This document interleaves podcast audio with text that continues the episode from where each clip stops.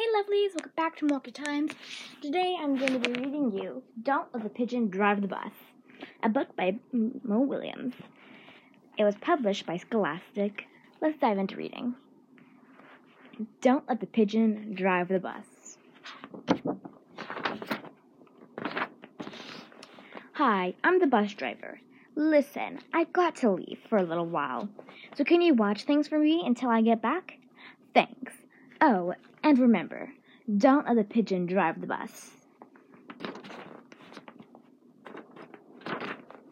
I thought he'd never leave.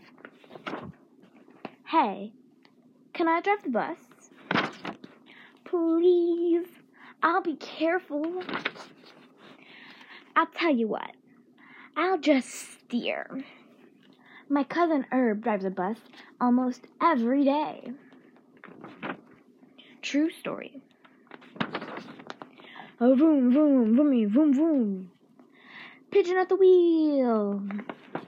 No, I never get to do anything. Hey, I got an idea. Let's play Drive the Bus. I'll go first. Come on, just once around the block.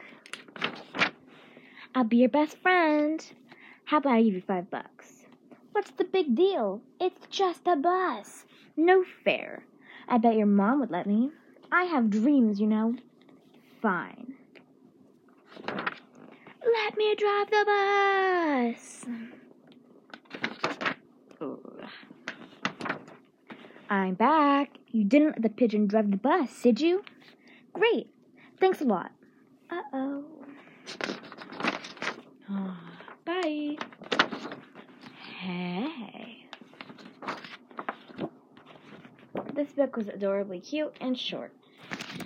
I, although I wish I could make a YouTube video version of these so you could see the pictures, it'd be much easier, but I can't yet. I'm sorry. I hope you have a wonderful day. Goodbye.